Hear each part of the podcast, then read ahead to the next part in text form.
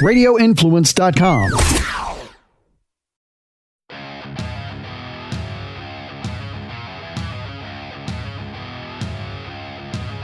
Football fans, it's time to go on the record for this week's matches in pro and college football with just one catch. We're only interested in underdogs. Who can keep it close, if not pull the outright upset? Time to find out. It's Three Dog Thursday. Now, here's your host, TJ Reeves.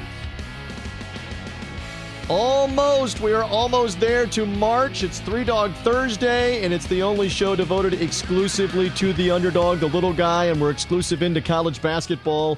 Down the stretch we come as the most important, exciting month of the year in college basketball. And one of the best months, if not the best month in all of sports, is about to be upon us. Our final show of February uh, is taking place right now here as part of this.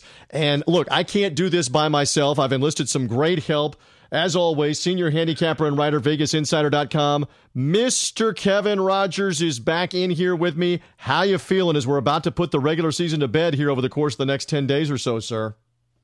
Yeah, we're almost uh, down the stretch with the regular season. Then we'll start up conference tournaments, and uh, we'll be into March. It should be a very exciting month. Uh, a lot uh, to figure out, and obviously no clear-cut favorite. I think, which makes it a little, a little bit more fun. But uh, yeah, we, we we made it uh, almost to the finish line of the regular season. Yeah, it's uh, it's definitely been crazy with a lot of the different upsets and big wins from teams. So we're going to be talking about that. Get ready for many, many more. You're going to see. I always say this: at least ten games and maybe fifteen games in the month of March, from conference tournament play to NCAA tournament play, where you go, how did that happen? How did that team pull the upset? That's what makes this month so great. Uh, by the way, thank you for finding us. However, you did so, either through our partners at RadioInfluence.com, if you found us through VegasInsider.com, and the great promotional arm that both of those entities go through. You can subscribe to this show on iTunes, Stitcher, and Google Play. So find us through there. And uh, again, subscribe because the, the latest edition of Three Dog Thursday comes automatically to your device, to your phone, to your iPad, whatever, whenever there's a new one coming out on Thursday to pick those underdogs. Later in the show from CBSSports.com, love the insight of Jerry Palm, CBS Sports and CBS uh, TV, uh, does a great job on the internet with breaking down the bracket and bracketology. He's going to talk about his top seeds. Right now, his last four in, his first four out. I'll even uh, put it to Jerry about misconceptions because he's been part of the media mock selection in the past for the NCAA selection committee that they do for media members. So we can put to bed some some misconceptions, and we'll let Jerry give some thoughts on the bracket and the stretch run, including Kevin Rogers. It's it's always fascinating when we talk for the little guys keep in mind teams like Wofford, like Furman, like Buffalo. Uh, they are they are underdog teams. Utah State is another one that have strong resumes and may very well end up in the tournament at large.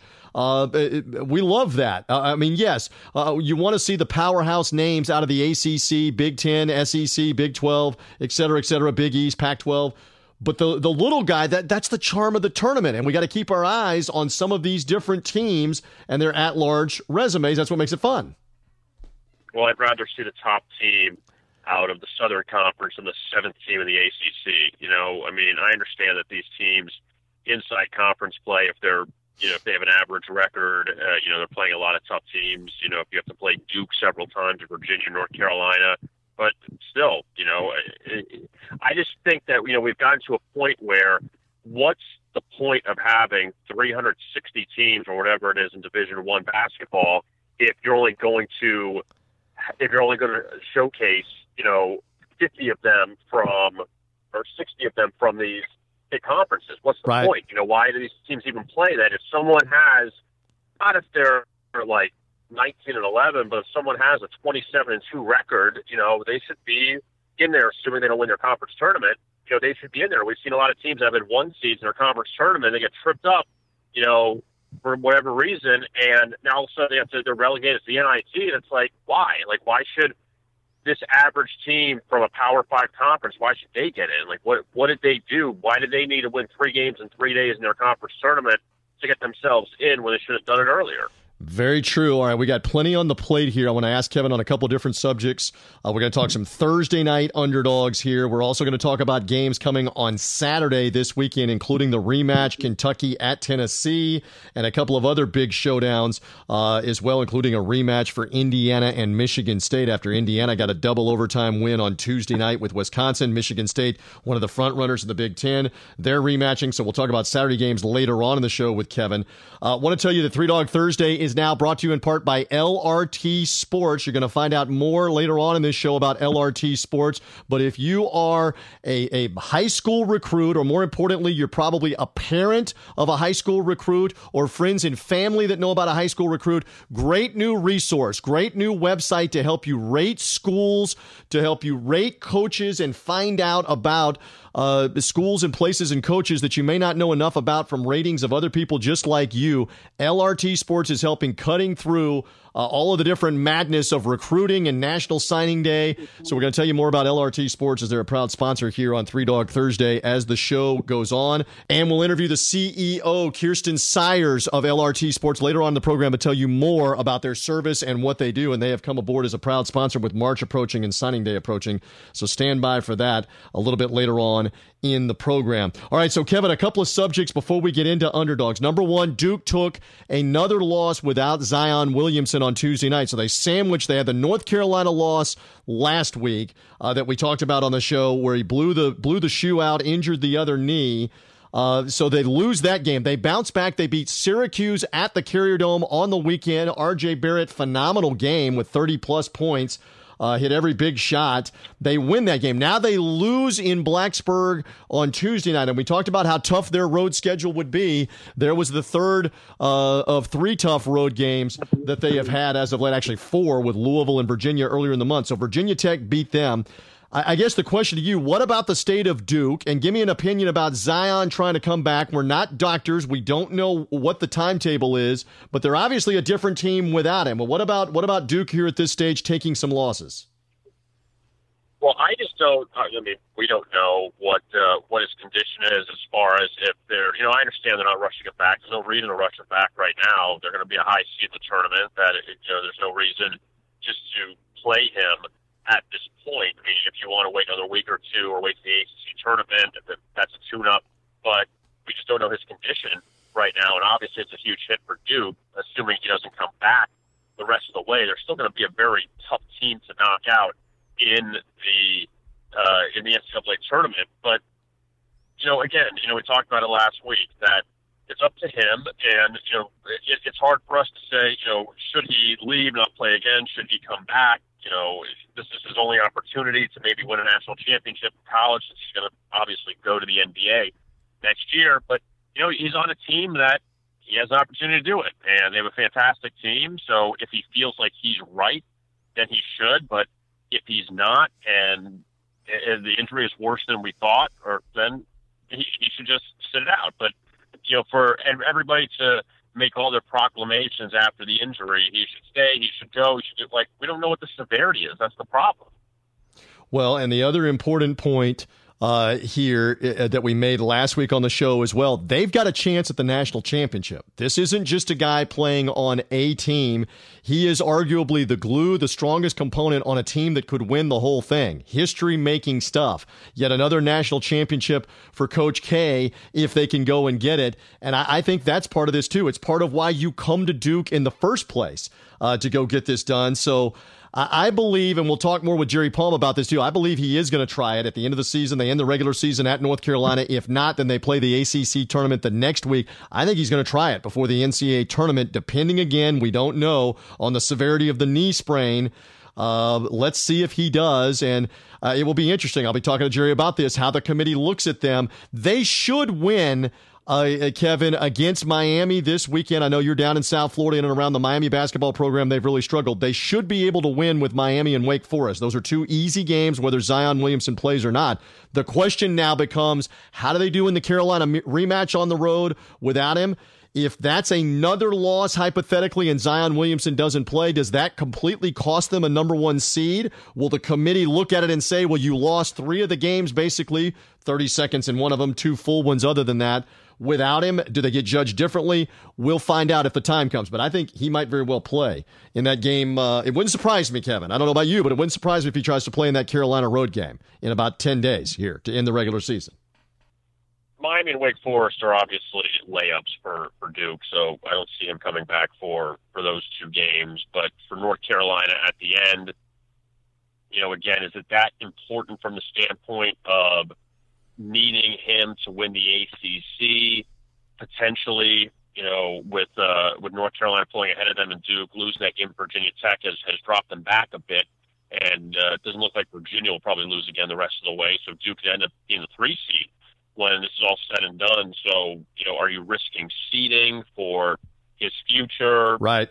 And again, it's just it's just a very tough thing where we don't know what his condition is. We don't know if they have a plan already to bring him back against North Carolina, or to wait to the ACC tournament, or to say he's done. And, and that's where you know you don't know what Krzyzewski's thinking in this whole thing. So it, it's just so hard to predict that, just because we just don't know where he's at. And a quick reminder that Three Dog Thursday is being brought to you in part by Free Throw Awareness Month. We want you to go on Twitter, on social media to the hashtag FT Awareness Month to find out more about the college teams trying to make those free throws, who does it well, who doesn't do it so well. And we've got merchandise, we've got giveaways for Free Throw Awareness Month. You can go to the website via teepublic.com, T E E, teepublic.com, and check out the Free Throw Awareness shirts, the hashtag Free Throw Awareness. Friends, don't let friends miss front ends for Free Throw Awareness Month.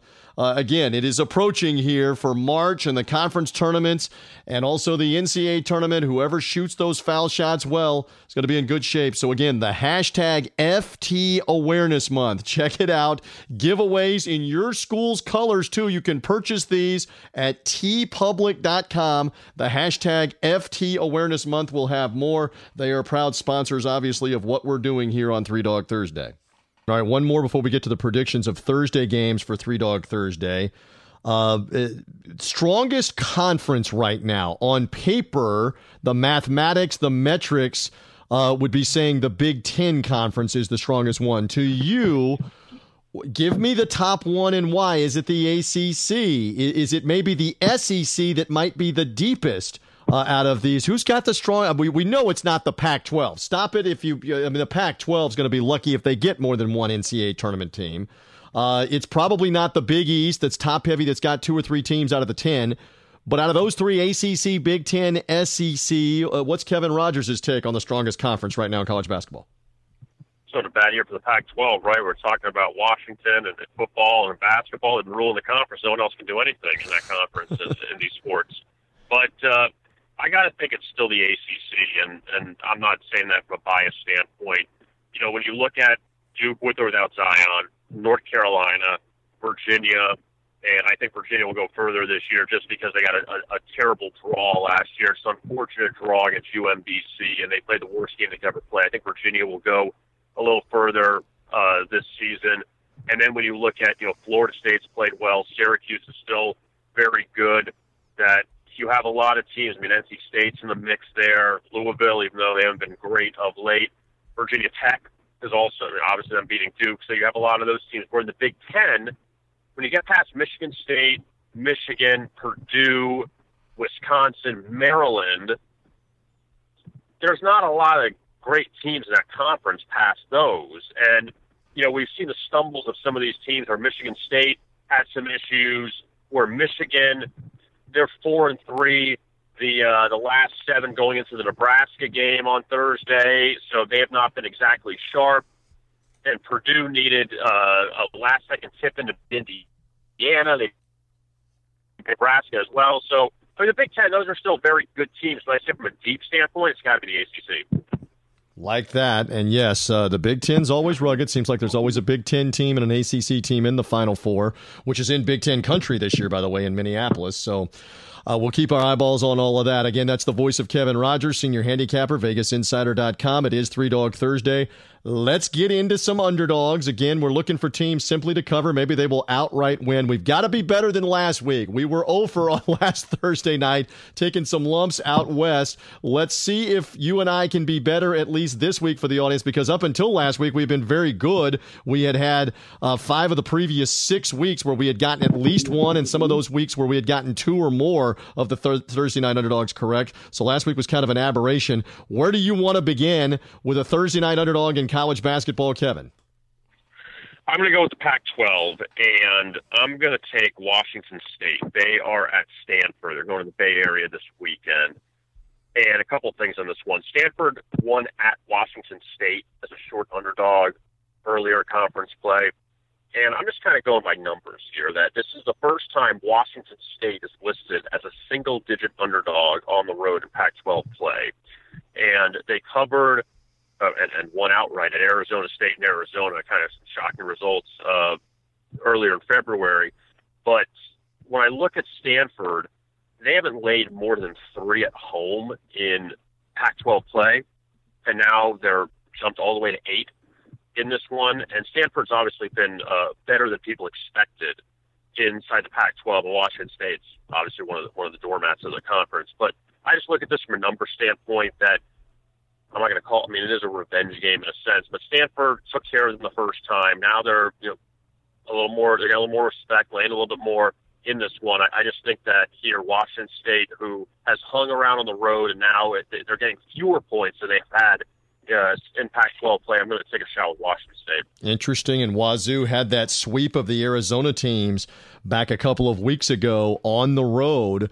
Impressive. Ernie Kent, remember the old Oregon coach who's been around some in college basketball? He's at Wazoo in the Palouse. Let's see if they can uh, if they can get it done against that Stanford team. And boy, um, it, it's very interesting. Some some programs that could have some job openings. Stanford might be one. The academic schools. Uh, another one could be Vanderbilt with an opening. Uh, as bad as they are in the SEC, uh, it's that time of year to start looking at where are the coaching uh, openings and where will the coaching carousel begin. Stanford might be part of that. All right, so you take a Pac 12 underdog. I'm going to have a Pac 12 underdog as well. I like the USC Trojans for a couple of reasons. One, Andy Enfield's team uh, has had a solid season, uh, and two, they burned me last week. I went against them with the Oregon Ducks on uh, on Three Dog Thursday at the Galen Center in Los Angeles, and USC played fantastic in that game. Again, you're struggling to find is there a second Pac-12 team that is going to be worthy of uh, of NCAA tournament consideration. I'm I'm not saying that it is uh, the the USC Trojans here at this point, but I, I like the fact that they upset uh, UCLA earlier in the year, or they beat UCLA by double figures. This is a rematch at Pauley Pavilion, and USC getting three points uh, here in this one. I'll take the Trojans head to head. The Bruins already with an interim coach in Murry Bartow. So give me USC. I know the three is for the home floor for UCLA. I'll take USC in the Battle of LA, the crosstown showdown, as they call it in football. I'll, I'll take the Trojans here to get a late Pac 12 regular season win.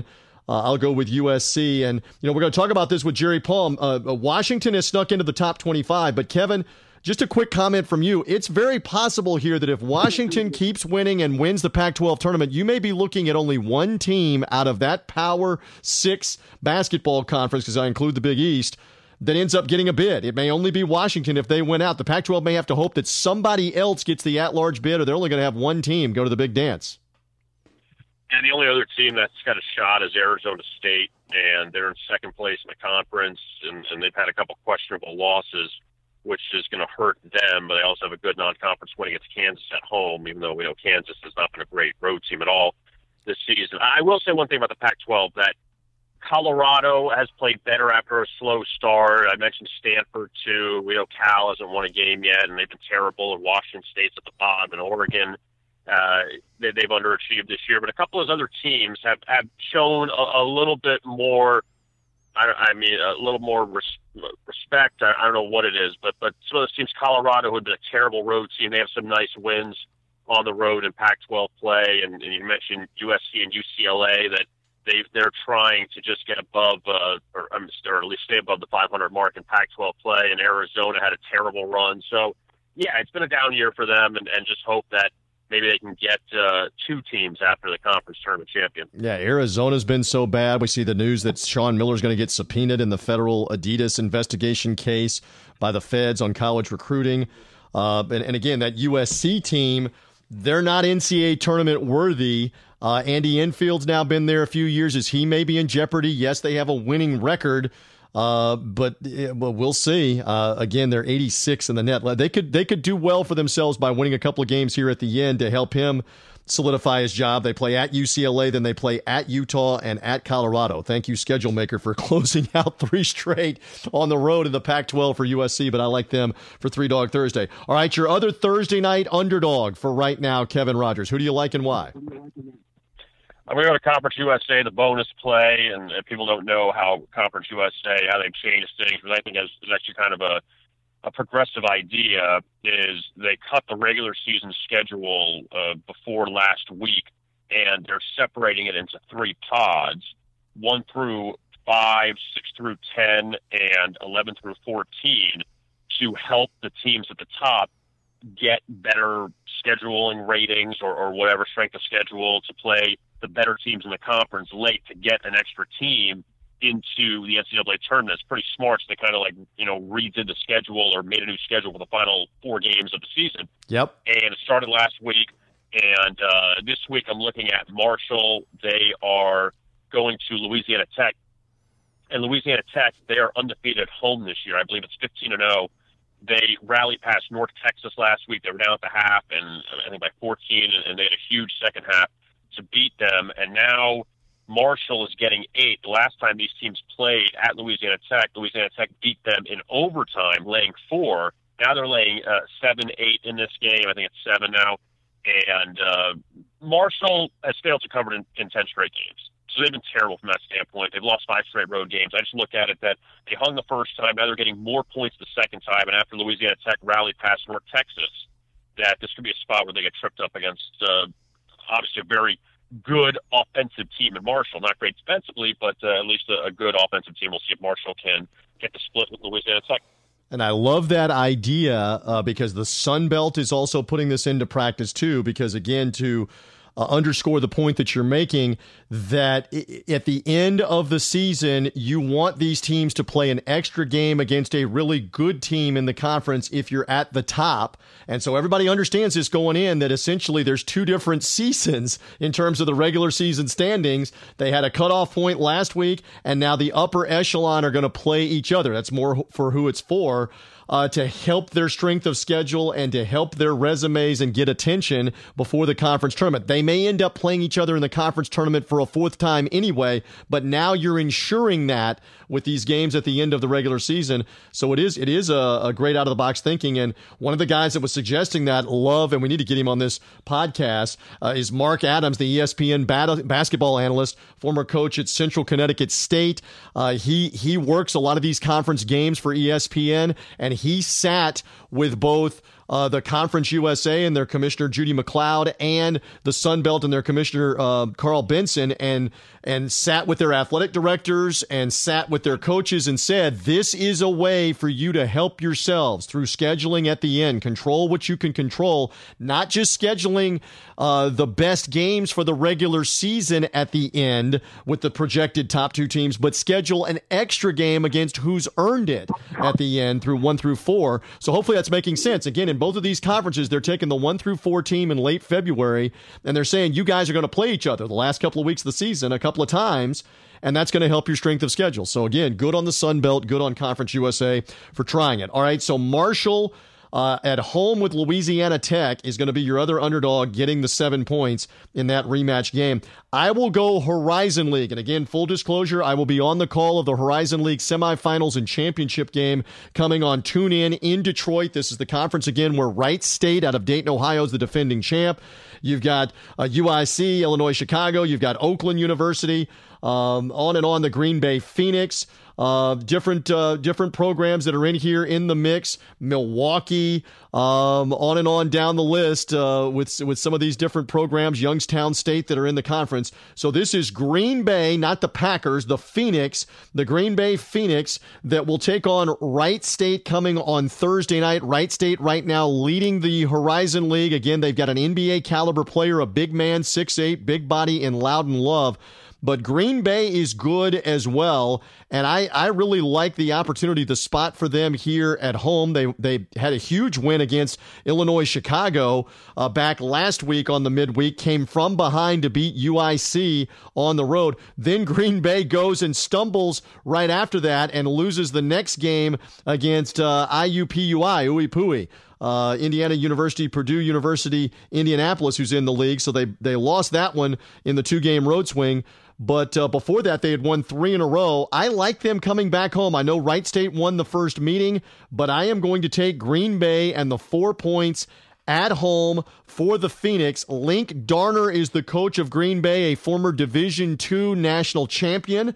Uh, Kevin, we're familiar with the Florida Southern Division II basketball program. They won a national championship with Linc Darner as their head coach. He's been now with the Phoenix for three seasons. I'll take Green Bay against Wright State as my second underdog coming on Thursday evening. Kevin, stand by. We've got more on the way. We're talking lots and lots of brackets who's in, who's out with Jerry Palm of CBS Sports. Kevin is back with me a little bit later on in the show talking Saturday college basketball. Won't be long now for March Madness. Stay with us here as part of Three Dog Thursday. Yes, I have been looking forward. It is almost March, and that is a, a great month, uh, but probably the month. I enjoy it so thoroughly, and so too does this man. I've been bothering him and bothering him and bothering him, going all the way back to the mid 1990s when Jerry Palm first started putting on the computers uh, the RPI, uh, his ranking, and how he had figured out the mysterious formula. And now look at you, you multi platform star from CBSSports.com and CBS TV. Jerry Palm breaks down the bracket for them, breaks down the methodology behind some of the strength of schedule and comparing the teams. I love all of the insight. I love the Palm Reader on the website where you can compare your team to the other teams on CBSSports.com and what their resume is. Here he is. He's Jerry Palm. Thank you for spending a few minutes with us. Always glad to do it. How are you doing, DJ? I, I am doing well. We're getting to that time. We're now within a couple of weeks of Selection Sunday.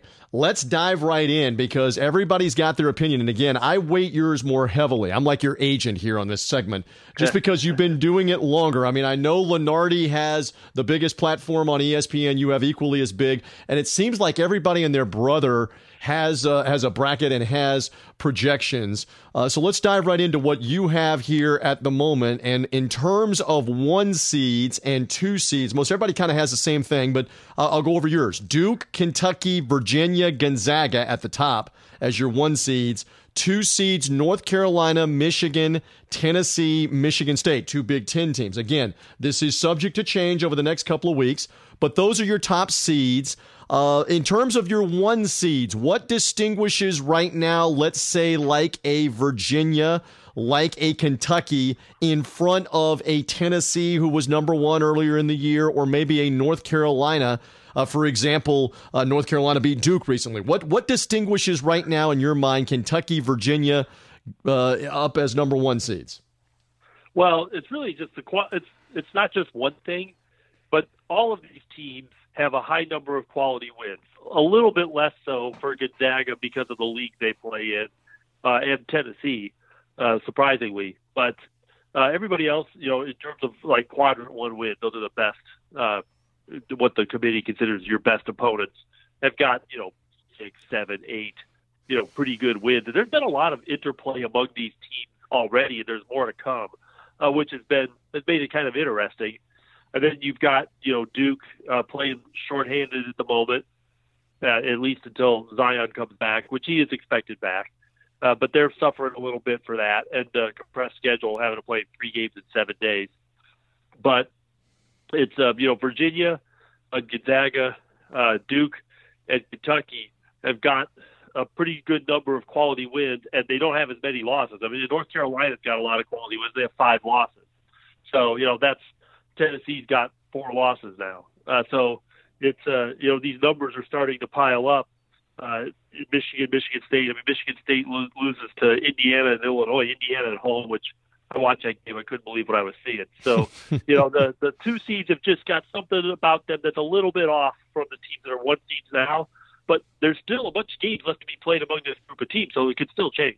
No doubt about that. In terms of Duke, because at the time we're talking, they come off the loss to Virginia Tech, and it's been interesting in three games without Zion Williamson. I know he played 30 seconds of the of the North Carolina game a week ago, but he basically didn't play in that game. They lose, they lose badly at home. They win at Syracuse, who I think everybody, including you, we all we all agree they're a tournament team. They won at Syracuse at the Carrier Dome. Now they lose at Virginia Tech. Take us inside how you take a look at Duke for however long Zion Williamson's out and how that could affect one seed, two seed for the games he missed and their record in those games. Jerry, what do you think?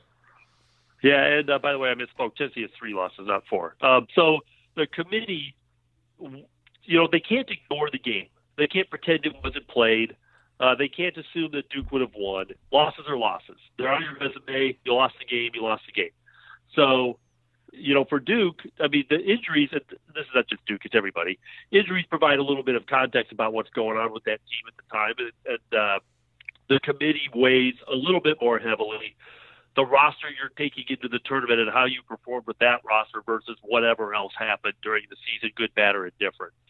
So, uh, but Duke is now up to four losses. Uh, really, none of them are all that bad. The home Syracuse loss being the worst. Uh, they've only lost one game at full strength all year. That's to Gonzaga in, in Hawaii.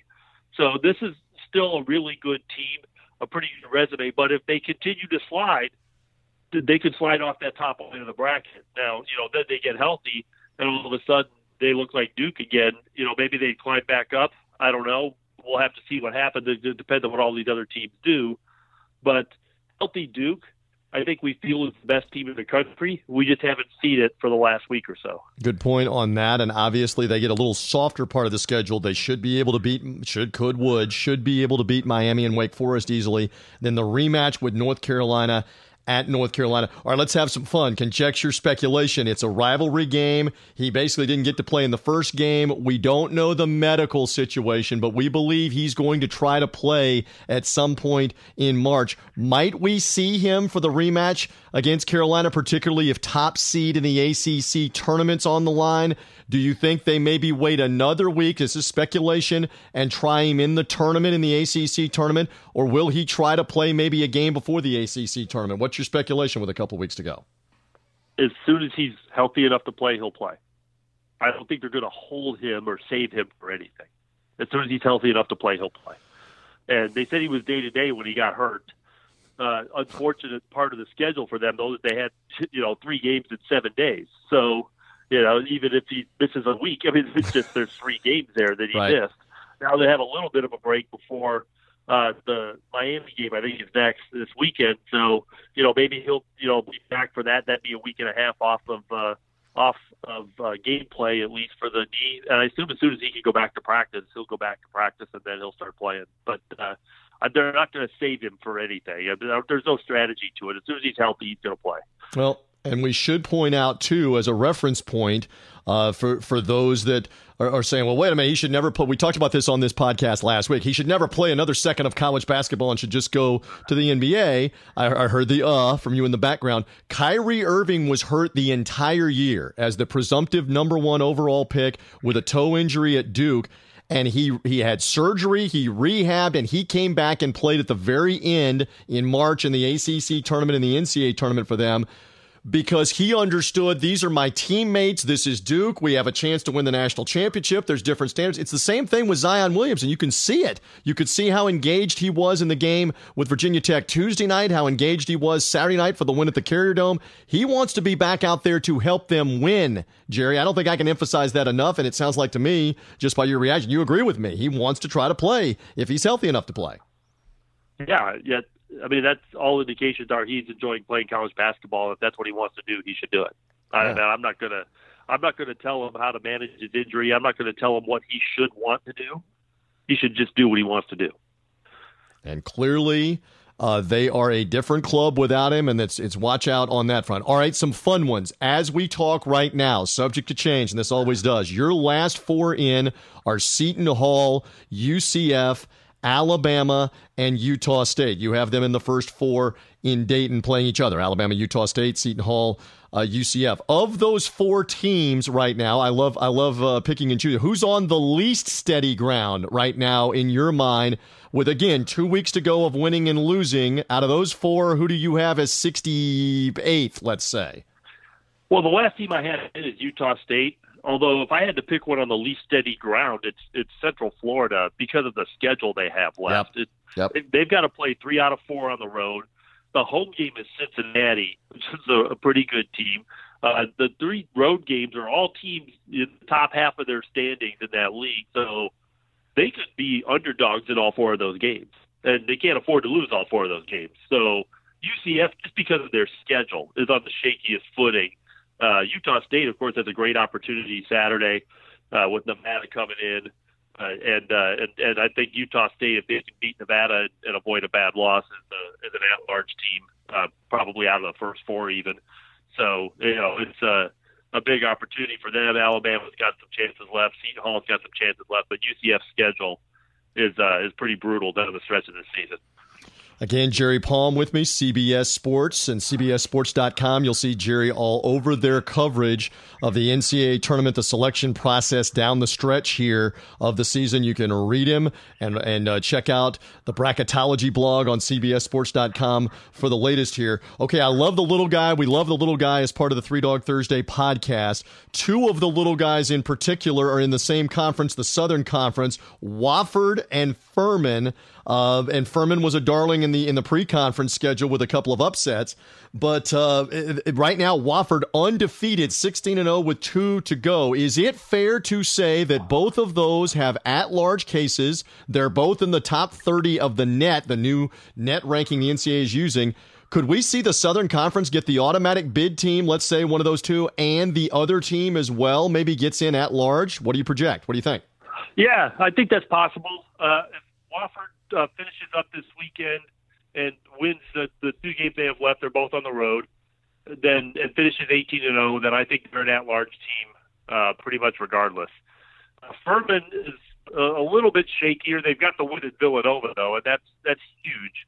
Uh, their overall strength of schedule is not very good, but Furman first of all has to win again uh, into the conference tournament. Uh, and if they if they could beat Wofford, especially like in a semifinal, which they could be bracketed that way, if they could beat Wofford in a semifinal and then lose the final, I think Furman might have a pretty good shot too. But this league is unique that they've got four teams in the top hundred of the net, which is something you don't see smaller conferences like the Southern happen. You might see two, but four is a lot. And but it's helped because it means that some of the losses that those top four teams have taken to each other aren't really hurting them as much. And, and Furman is one of those teams. They haven't lost to Samford at home. That's a bad one, but uh, you know they, they can't afford anything else like that. But if Furman can make a bit of a run here, and especially if they can knock off Wofford in the conference tournament before the final, if they bracket it that way, uh, that would be a good case for them to get an at-large bid as well. Okay, we also have the Buffalo Bulls. No, not the Buffalo Bills of the NFL, the Buffalo Bulls of college basketball in the Mid America Conference. Very strong resume. 16 at the net at what I'm looking at here. Uh, number nine in the RPI. Uh, strength of schedule is strong at 73. They've got 24 wins. It's fair to say they're an at large team. So if you're keeping an eye on a conference tournament on championship weekend, if Buffalo doesn't win the Mid America Conference tournament, they're probably going to be a two bid league because they, they've got to be an at large team. Is that fair, real quick, Jerry? Yes. Yeah, absolutely. Um, Buffalo uh, is a middle of the bracket team to me right now. That's a team that won a game in the tournament last year. Not that that matters for selection or seeding this year, but uh, just something to watch out for when you're filling out your bracket. That uh, that's a team that brought a lot of guys back from a team that won a game last year. So, you know, they're a pretty good team. They've shown it all season long, really, other than the loss at Northern Illinois. Uh, pretty solid season all around. Won at Syracuse. So, yeah, Buffalo is a is an at large team. I don't think you know there's any question about that as long as they don't you know take here at the end.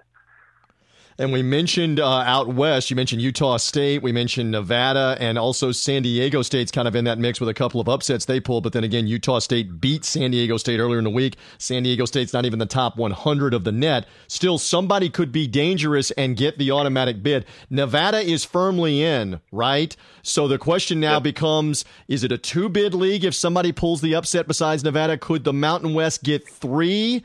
Not likely with Utah State as the other at large team. It's, it's more than likely a two bid at the most league, the Mountain West. I would say most likely. Utah State would have to beat Nevada Saturday and then win out deep into the tournament. Don't take a bad loss to, you know, and there's teams that, you know, Fresno beats them. That's not so bad. San Diego beats them. It's not so bad.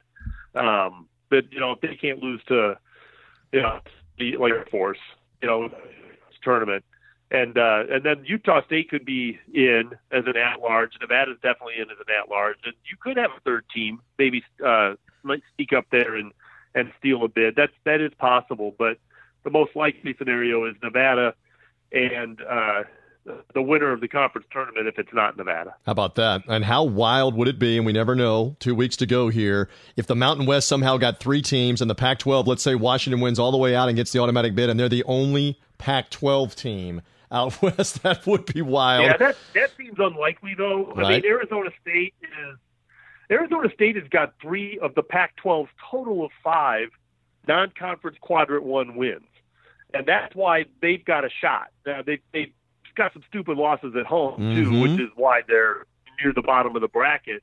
But if they don't take another stupid loss, Arizona State's going to be an at-large team. Interesting. So this is probably a two-bid league. Probably, but subject to change. Okay, couple more for Jerry Palm because I know you love the process. I'm giving you the platform here on Three Dog Thursday. There are misconceptions out there, and you've been part of the mock selection that they do with the media to educate them in that committee room. They've done that for years. They've done that again here recently where people talk about it. Give me a misconception or two about what that committee, being chaired by Bernard Muir, who's the athletic director at Stanford, this year's committee, 2019 committee, couple of misconceptions that the public, the media, whomever have – one or two that you want to clear up right now. I, I love giving you the floor. Go ahead. Well, I would say the first one is uh, that your conference record is meaningful. It is not. It's not even on the team sheet. They do not care even a little how you finish in your conference, what your conference record is, where you are in the conference standing, how you relate to other teams in your conference in the standing. They don't care. Uh, none of that is. They don't. They don't spend a second looking at it. You're judged on your entire season, and your conference, you know, well, your performance in your league is going to end up being about 60 to 65 percent of what you did, you know, throughout the course of the season. But they're looking at it as a whole. They're not. They're not. Your conference performance separately means absolutely nothing. And then I would say the second thing is metrics. You know, like the net itself, uh, KenPom, KPI, whatever you like do not are, are not nearly as important as people make them out to be. I mean, they're on the team sheets, and then they, you know, each committee member kind of has a different view. Some look at them and uh, and like to consider them, and, and actually they they tend to look at to see where anomalies might be and why those are are where they are. Uh, but we've seen Wichita State, for example, a team in the top 10 of KenPom end up a 10 seed. So if all you've got is metrics, you don't really have anything and uh, and the net especially is not a decisive tool, just like the RPI wasn't. It's not intended to be that way. They're not going to use the net or any single metric or even any collection of metrics to make seeding decisions. It's really going to be based on the resumes. And most importantly, what you're saying without saying it is it's a subjective process. You have human beings that are sitting there debating the merit of this team versus other teams around them about who should be seeded or who should be in. And ultimately, it's a vote. It's not, it's not right. computers. It's a vote. That's important to yeah, emphasize that. Right. Yeah, and it's. Uh, I mean, there's a lot of objective data available to them, and they've created, you know, a, a you know, sort of the, the collective kinds of things that they're looking for. But every you know committee member has their own biases. Some might you know be more biased towards how you do on the road. Some might be more biased towards quality wins versus bad losses, and you know. But all of those things are available to them and uh, and but it is a subjective process. It's just guided by objective data. Very true. Jerry Palm with me. Another moment or two. CBSSports.com, CBS TV, in and around the selection show. I was giving him a thumbs up, as many were when I saw him the last couple of years on the actual selection show as they roll it out, talking about uh, the brackets and the bracketology. Uh, love the insight. Okay, fun one for you. If you could wave a magic wand here and say this should be more emphasized by committees or this should be bigger, more included, is there something that uh, I just wonder is there something that we should be paying more attention to to give teams more credibility, more legitimacy as tournament teams that maybe isn't emphasized enough? What would it be in a perfect world for Jerry? Well, I mean, if I was a committee member, I would probably have my my own personal bias was I would favor teams that show that they can win away from home. Now, you probably aren't going to find 36 at large teams where somebody's got a, you know, everybody's got a quality win away from home. I mean, the teams at the bottom of the bracket are missing something, and oftentimes that is what they're missing. Uh, but I, that's what I want to see. The tournament's not played on your home court. I, it's nice that you can beat some teams at home. I want to see what you can do away from home, and the teams that can't perform off their home floor, I would have a little bit less regard for as a committee member. Uh, but you know, and they, and this committee, I mean, they've built some things into the net and things like that you know, home and road, the quadrants have a home and road aspect to it. So they are trying to take more of that into account. And the coaches have asked them to do that. So that is being done, but still, individual committee members may feel differently about it. Well, and on that point, uh, just to uh, elaborate on it, the coaches, the athletic directors from the schools that are going to get left out, uh, don't uh, look. This is this is one of those things where I clear up this misconception. Don't fall for they don't know why they didn't get in. They all understand what the criteria is. Go schedule people right, Jerry, out of the conference. Play a tough schedule. Go beat the better teams on your schedule, out of conference or in your conference. Because again, the first two things that are being looked at as, as uh, consistent uh, policies and standards. Who did you play? How tough is your schedule? And who did you win against? Those are the first two things they want to yep. know. There are other considerations, but you can't sit on selection Sunday night left out and act like you don't know that those are the two biggest criteria. Go play people, especially out of the conference. And who did you beat? Who did you beat out of your yeah. schedule that are the best teams? And I know that's what you've been saying too. Yeah, well, and if you ask the committee, I mean, they're trying to answer three questions, you know, about each of these teams to try and determine who to select. selected. Who'd you play? Where'd you play them? How'd you do? Yep. You know, that's that's basically it. We're we're asking answering those three questions, and um, you know, we've seen teams left out because of, they didn't play a good enough non-conference schedule. That could be North Carolina State this year, the second worst non-conference schedule of anybody in Division One. Um, you know, we've seen teams that that load up on home games committee's not usually impressed.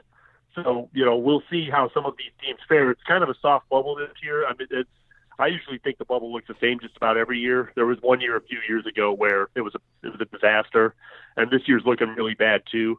Still a couple of weeks for these teams to clean that up, uh, but uh, I would think we might see some teams this year with something significantly negative about them that in past years might not have gotten them in the tournament. Very good stuff. And again, we need multiple eyeballs, multiple TVs. As I often like to joke every year at this time, almost need an IV of wires right out of the TVs into a vein, Jerry Palm, to keep up with all this. I look forward to watching more, to reading more with you on CBSSports.com. Good luck with all the bracketology, the bubble talk, and I may be back with you down the road uh, again, too, as we get around uh, Selection Sunday. But thank you for the time here, sir. All right, thanks. As we do continue along, I want to tell you about a brand new sponsor and resource. In particular, if you are a high school athlete seeking where to go to play sports in college, or if you are a parent uh, or a relative or a friend of a high school athlete that is seeking We've got a great resource website that is out there for you right now, LRT Sports, and their website is lrt-sports.com. The CEO and the founder is Kirsten Sires, who is with me right now. Great to have you. Great to get to meet you, and great to get to tell those that are listening to us more about LRT Sports. How are you? I'm great. How are you? I'm so excited to be here. Uh, yes, and we're excited to tell them more about what's going on. All right. So the obvious first question is: Tell me more about the site and why you and everybody involved with it wanted to have a, a, essentially a high school resource site for prospective athletes. How did this all come about, Kirsten? Yeah, absolutely. So the website is basically started and run by all former student athletes. So everybody that's involved feels super passionately about helping high school athletes go through the recruiting process and also educating high school athletes, parents, coaches, and even college athletes on what it's like to go through the recruiting process, maybe the transfer process, or even what it's like to be a college athlete and what you need to do to prepare once you finalize that next step of knowing that you're going to be a college athlete. And so, so many times there's so much information, Kirsten, and I know you're going to smile even though I can't see you right now. It's almost too much information that's out there. And part of the challenge is cutting through that and finding what's best. Uh, you know, if I'm a parent for my high school athlete, or if you're an athlete, what, how do I distinguish school A's coach from school B's coach, and so on and so on. And so that's that is something that you're trying to assist with in an efficient way here with what you're doing, right? Yes, absolutely. So we allow uh, current and former college athletes to rate their coaches in order for the next generation to stay more informed on what their coach was like um, throughout all their four years of being an athlete with them and really understanding how knowledgeable they are, how cool they are, uh, and you know how they are as an overall coach in general and how those players relate to them. All right. Again, LRT Sports is what we're talking about here. Uh, in particular, if you've got a prospective high school athlete coming up, we've got National Signing Day that will be coming up in April. And as you mentioned, you're a former athlete, and a lot of, of the employees, if not most of them or all of them, are former college athletes. What was it like in and around signing day, and what is this? What is this like right now for those anticipating signing a national letter of intent in any sport? I mean, we pay the most attention to the biggest ones, football and basketball, but whether you're talking about baseball, volleyball, softball, swimming, whatever it is, with scholarships, what is that like? Because you've recently been through all of that, and you're trying to help athletes with it. What is it like? Yeah, it's an exciting time uh, for anybody going through the process, and I think that you know, you, you get your nerves and, and your excitement up and you're all ready to go. But my biggest piece of advice is to keep your eyes on the prize and, and keep working hard because once you sign that national letter of intent, you still have to go to the school and step on that field or court or whatever sport that you're playing. So you need to work just as hard over the next couple months once you sign that national letter of intent. Voice of Kirsten Sires with me here as we're talking about LRT Sports. I love the slogan as it's about to be bracket time. Bust a bracket, not your recruiting process. And LRT Sports is trying to help you with that uh, right now as you analyze uh, where you might be headed. And again, I can't emphasize enough. You you may not be the athlete here. You may be listening, but you might be friends with a family that has one. You might be parents and saying, okay, wait a minute, I got a high schooler and I want to know about uh, scholarship opportunities, or I want to know at this school what what kind of rating does this coach have. Again, let's talk about something else. This is very interesting uh, because you guys have a blog called The Huddle. And to prove the diversity uh, of different sports and different levels, you have written recently on that blog about a Division three school in Pennsylvania that has really uh, been a quality basketball program for years. And their coach at Misericordia College is Willie Chandler. And he's talking about the success of his D3 program, his D3 athletes not everybody's going to go Division One. Not everybody's going to go to the biggest schools. But uh, this is a great insight into that program and Division Three. Kirsten, tell me more about these opportunities for athletes to even go at the lower levels below Division One. Yeah, absolutely. So when you're looking at all of the schools in the country, obviously it ranges Division One, Division Two, Division Three, or even NAIA or junior college. But a fun fact I always like to throw out there, and you and I actually were talking about this earlier.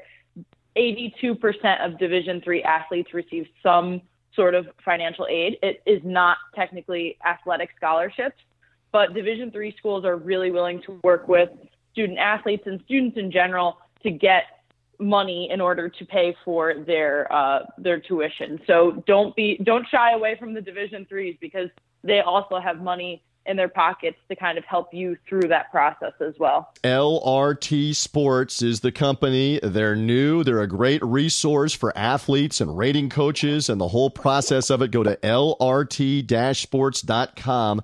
Uh, Kirsten, just elaborate one more time. If I am a parent, if I am a high school athlete that's hearing us, or a friend of the family that has one of these, why do I want to visit this site and use what's at your disposal when you go to LRT Sports? Yeah, so we provide student athlete ratings on the college coaches. So we have that firsthand information. Also, we have the huddle, which is our blog section where we talk to current and former professional athletes, uh, current college coaches, current and former college athletes, and you know we these range from all divisions. So D1, D2, D3, and you, most notably what we talked about earlier was the Misericordia coach. We also have interviews with the Holy Cross coach, um, Ivy League coaches, and we even have tips on how to be a great basketball player and what the inside scoop is on um, club basketball and AAU and you know the ever changing game of the recruiting process especially for basketball because the new rules are changing in wake of everything that's been going on in the basketball world. All right, so Kirsten, everybody wants to know how do I find out more? I've been talking about the site, lrt sports.com. What about socially? Where can they find you? Where can they find out more? Because especially the millennials, especially the teenagers, they're all over social media where we can where we can uh, uh, see and find out these things. We're always interested. So what about that? Tell me more. Yeah, absolutely. So we like to keep it simple. Everything you can find us on all social. Uh, LRT Sports at LRT Sports for everything Facebook, Twitter, Instagram, Pinterest, YouTube, you name it. We're on everything. And for the parents, I know they love to be on LinkedIn a little bit more often. So we keep our LinkedIn extremely active for the parents to be in the, the know how of everything as well. So everything LRT Sports. Kirsten, great job. Good luck. Again, we're encouraging all the fans don't get lost in the recruiting madness, right? They need to come to LRT Sports. Thank you. Thanks so much. Have a good one.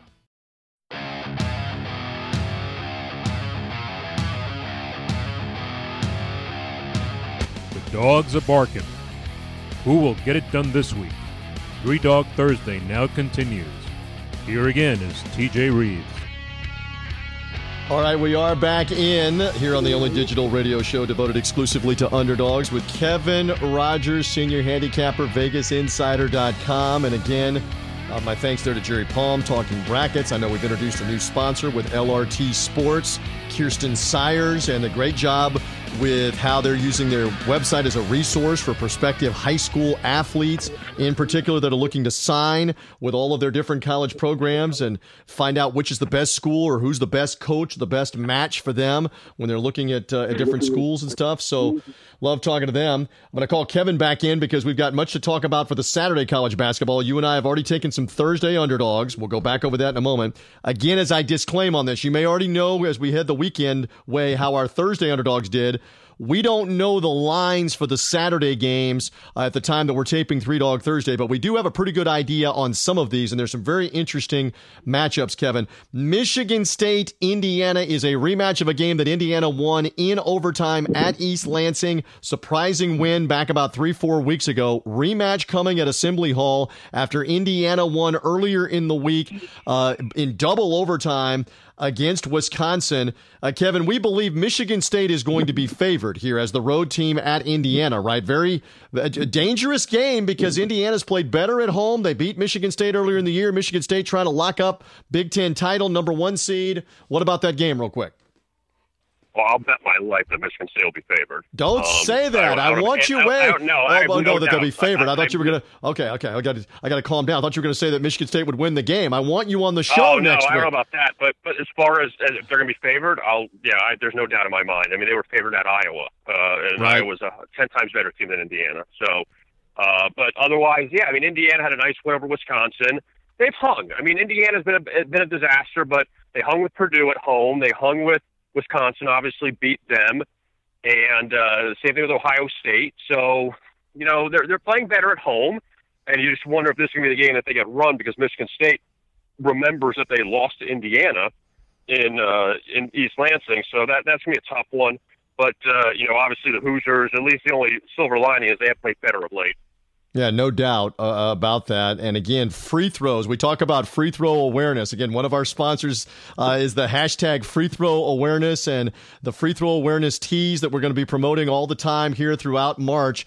Indiana is in the 300s, not good in foul shooting. So was Wisconsin. That was a brick fest Tuesday night in that double overtime game. Be very careful if this comes down to free throw shooting for Indiana because they're not very good uh, at the line. Uh, and just and one more on them. They they beat Wisconsin and that snapped their most recent five game losing streak. They had a seven game losing streak earlier this year in the Big Ten. Archie Miller is only in his second season here, who came from Dayton. Is he potentially in some trouble? I know he got a six or seven year contract, but this is Indiana. They can't be awful in his second year. I mean, he's going to get a third year maybe at the most, but they, they've got to be better than what they've shown, Indiana, right? Yeah, I mean, obviously it's a tough conference, you know, but uh, four and twelve, five and twelve, whatever it is, is unacceptable for Indiana. But uh, yeah, if they've had a couple games go their way, then that would have changed things, obviously. And uh, you know, they've just haven't had these games go their way, and and that's what's hurt them. And, and it's like anybody else. If you have some of those go your way, then maybe you end up being uh, a team close to the tournament. But obviously now Indiana, you know, they have a lot of work to do going forward. Yeah, you could have a rebuilding year or two uh, if you are a second tier program in the SEC, the Big Ten, the ACC, like we were talking about earlier. If you're at the brand names, if you're at Kentucky, if you're at UCLA, who fired Steve Alford earlier this year in the season in December after they've been in the NCAA tournament with Steve Alford a couple, three times if you are a Kansas, if you are a Michigan State, a Syracuse, a Duke, a Carolina, I mean, look look how quickly Carolina earlier in this century ran Matt Doherty out, who was a former decorated player with Michael Jordan, who won a national championship. They had an awful season or two, and they said that's it. Uh, of course, his personality and his antics didn't help him but they're not going to tolerate losing for a long time at Indiana, nor should they. So that's just my feelings on that. All right, so back to the Saturday games and a couple more. Kentucky rematch game at Tennessee in Knoxville. Kentucky won easily at home a couple of weekends uh, ago, snapping Tennessee's 19 game win streak in the process. We believe Kentucky will be the favorite on the road here, that Tennessee will be a home underdog. Is that the projection here, Kevin, for that matchup on Saturday? Yeah, Tennessee's going to be favored in this one. Tennessee's definitely going to be favored. I, I don't have any doubt about that. Just because they're a team that uh, I mean, Kentucky has been obviously you know excellent up late, but I got to think that Tennessee's going to be favored here. All right. So again, the Volunteers back home uh, in this one have suffered a couple losses, including the controversial loss last Saturday uh, to LSU. Revenge game for them. We will find out. And, uh, you know, we mentioned Wofford earlier in the program with Jerry Palm. Wofford unbeaten in the Southern Conference. That could be an at large team, could be a, be- a bid stealing team, could be an at large team if they don't win the Southern Conference tournament. If Furman or somebody else uh, wins it, Wofford is in action. They're a top 25 team against lowly Samford, one of the last place teams in their conference uh, this weekend. Keep an eye on Houston with only one loss in the American Conference Conference playing UCF Saturday afternoon. Houston could be, how about this, Kevin? Houston could be as high as like a three seed. Right now, most of the bracket projections, including Jerry Palm at CBSSports.com, has Kelvin Sampson's team up around a three seed. Uh, so Houston, uh, again, American Conference tournament is looming in Memphis, though though they're looking good. All right, so again, they've got UCF in what could be a big game uh, for UCF. And, uh, and then Utah State and Nevada. Again, for Utah State, a resume builder. They host Nevada. Can they get an at large bid out of the Mountain West? As I joked with Jerry Palm, could the Mountain West, Kevin Rogers, have maybe two or three teams and the Pac 12 only has one team if Washington wins out and gets the automatic bid? Might happen, Kevin Rogers. We don't know. Yeah, it may happen. I mean, you never know how, how it all turns out with them, but. Uh, but obviously, you know, the Mountain West have been very happy, and Nevada is a very good team. So, you know, that's another thing that they can get them hopefully go forward in the tournament. Yes, and I think I heard little Mr. Rogers there in the background cheering on those Utah State Aggies. Let's see if they can get that win on Saturday night. All right, so there we go with a little of the Saturday basketball. Again, for the underdogs, Kevin has got Marshall and Washington State on Thursday night. Marshall at home with Louisiana Tech, Washington State on the road with Stanford. I will take the Green Bay Phoenix at home with the top team in the Horizon League, Wright State. Uh, I think Green Bay could pull the upset in that one. And I've got USC in the crosstown Pac 12 showdown with UCLA on Thursday night. And we'll keep our eyes on Saturday. We also keep our eyes on VegasInsider.com. What a great resource your site is for everybody looking for information this time of the year for college basketball, March, and the NCAA tournament, and all other sports. Kevin, tell us tell us more about what you have there at VegasInsider.com.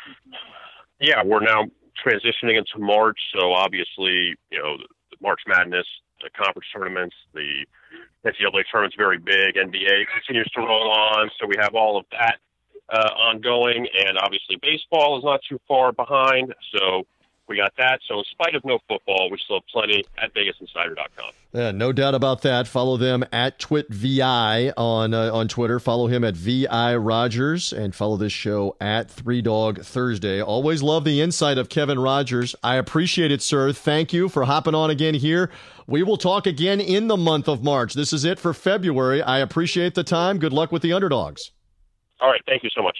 There is Kevin Rogers, senior handicapper, VegasInsider.com, and even little uh, Mr. Mr. Uh, March Madness Rogers there in the background as well. My thanks also to Jerry Palm, CBS Sports, CBSSports.com, uh, breaking down the bracket, and also introducing you to Kirsten Sires and LRT Sports. And for the high school athletes, or if you're a parent of a high school athlete or friends and family that have a high school athlete looking to go to college on the scholarship, what schools, Division One, Division Two, Division Three, use them as a resource at lrt-sports.com.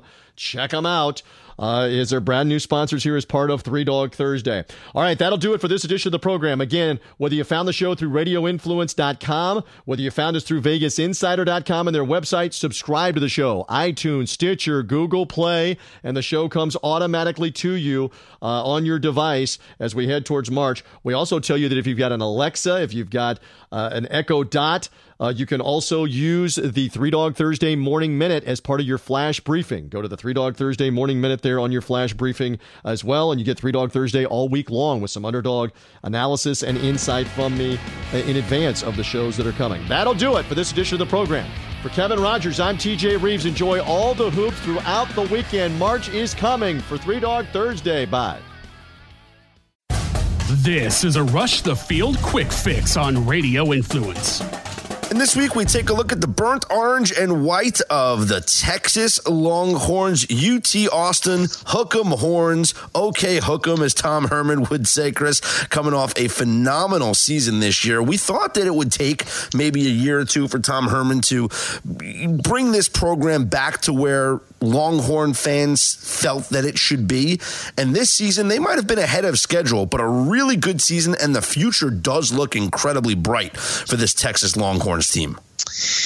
You know it does. Um, he's recruiting well. I had some uh, some news in my notebook uh, this week, the college football notebook uh, on LandryFootball.com. He's really doing a good job recruiting, and the the secondary.